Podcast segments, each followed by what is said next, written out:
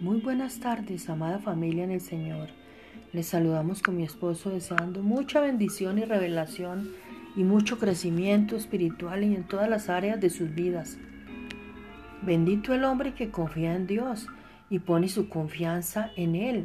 Será como un árbol plantado junto al agua que extiende sus raíces hacia la corriente. No teme que llegue el calor y sus hojas están siempre verdes. En época de sequía no se angustia y nunca deja de dar fruto.